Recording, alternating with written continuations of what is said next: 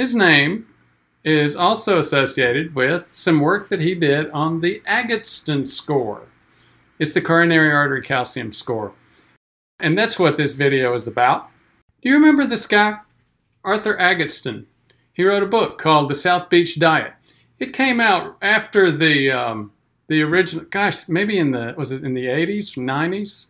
After the original focus on the Scarsdale diet. And everybody said that's a weird diet ketogenesis and all of that's really crazy.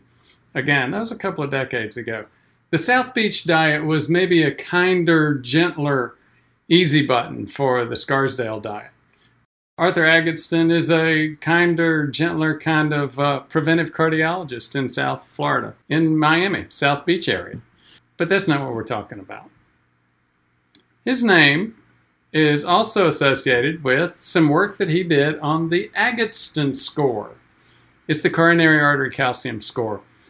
And that's what this video is about. So, Agatston uh, came up with and proposed a scoring uh, mechanism, and it's used a lot. It's basically five different levels 0, 1 to 10, 11 to 100, 100 to 400, and 400 and above. Uh, zero is there's no calcium seen on the on the calcium score. Uh, 1 to 10, minimal, and again, minimal risk associated with, with that. 11 to 100, again, mild risk. 100 to 400, moderate risk. And 400 and above, significant risk. And yes, I've got lots of patients who have Agatston scores in the thousands. Um, maybe an easier way, if you don't want to remember Agatston score, and a lot of people don't, the e easier way is just to look at percentile. If you're at the 50th percentile, you're at about average in terms of your risk of a heart attack and stroke by calcium measurement in your coronary arteries. Like I said, I think there's better ways of measuring this. Uh, this is clearly better than a stress test, which is the most common, the standard. It's a heck of a lot less invasive than an angiogram. You don't have to go to the cath lab and get a needle, a needle and a, and a cath stuck up through your arteries in your groin.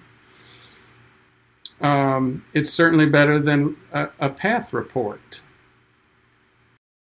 But I use um, CIMT.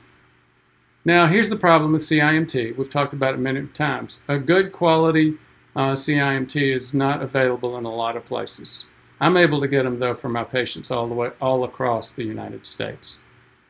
If you've made it this far, I appreciate your interest. Thank you for listening. For more information, please visit our website at prevmedhealth.com. To learn more, watch our videos on YouTube at Ford Brewer MD MPH. Thank you very much for your interest.